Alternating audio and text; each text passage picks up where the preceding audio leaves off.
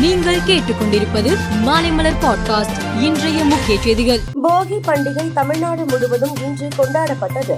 பண்டிகையை முன்னிட்டு மக்கள் பழைய பயனற்ற பொருட்களை எரித்து போகி பண்டிகையை வரவேற்றனர்.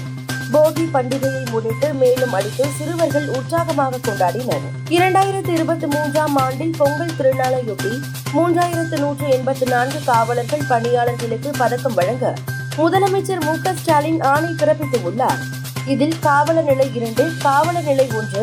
தலைமை காவலர் என்ற நிலையில் உள்ளவர்களுக்கு பதக்கம் அறிவிக்கப்பட்டு உள்ளது. பொங்கல் பண்டிகையையொட்டி சென்னை கோயம்பேட்டில் இருந்து வெளியூர்களுக்கு சிறப்பு பேருந்துகள் மூலம் ஏராளமான பயணிகள் பயணம் செய்து வருகின்றனர்.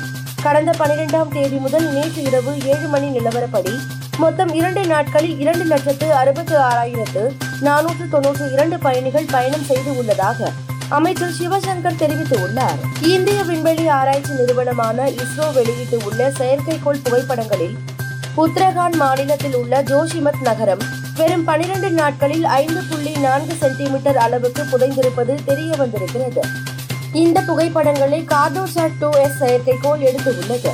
உலக சுகாதார அமைப்பு கொரோனா தொடர்பான திருத்தப்பட்ட வழிகாட்டு நெறிமுறைகளை வெளியிட்டுள்ளது. அதில் கொரோனாவால் பாதிக்கப்பட்டவர்கள் கொரோனா அறிகுறிகளுடன் காணப்பட்டால் பத்து நாட்கள் தனிமையில் இருக்க வேண்டும் என்று சிபாரிசு செய்துள்ளது. இலங்கையில் கடந்த இரண்டாயிரத்து பத்தொன்பதாம் ஆண்டு ஏப்ரல் இருபத்தி ஒன்றாம் தேதி ஈஸ்டர் தினத்தில் மூன்று கத்தோலிக்க தேவாலயங்கள் மற்றும் மூன்று சொகுசு ஹோட்டல்களில் அடுத்தடுத்து குண்டுகள் வெடித்தன. இந்த தாக்குதல் குறித்து இந்தியா முன்கூட்டியே உளவு தகவல் அளித்தும் அதை தடுக்க தவறியதாக இலங்கையின் அப்போதைய அதிபர் சிறிசேனா மற்றும் பிரதமர் ரணில் விக்ரமசிங்கே ஆகியோர் மீது குற்றம் சாட்டப்பட்டது. இந்த வழக்கில் முன்னாள் அதிபர் சிறிசேனா இலங்கை பணத்தில் ரூபாய் பத்து கோடியை தனது சொந்த நிதியில் இருந்து இழப்பீடாக வழங்க உத்தரவிடப்பட்டுள்ளது. ஆஸ்திரேலியா கிரிக்கெட் அணி இந்தியாவில் சுற்றுப்பயணம் செய்து நான்கு டெஸ்ட் மற்றும் மூன்று ஒருநாள் போட்டிகளில் விளையாடுகிறது.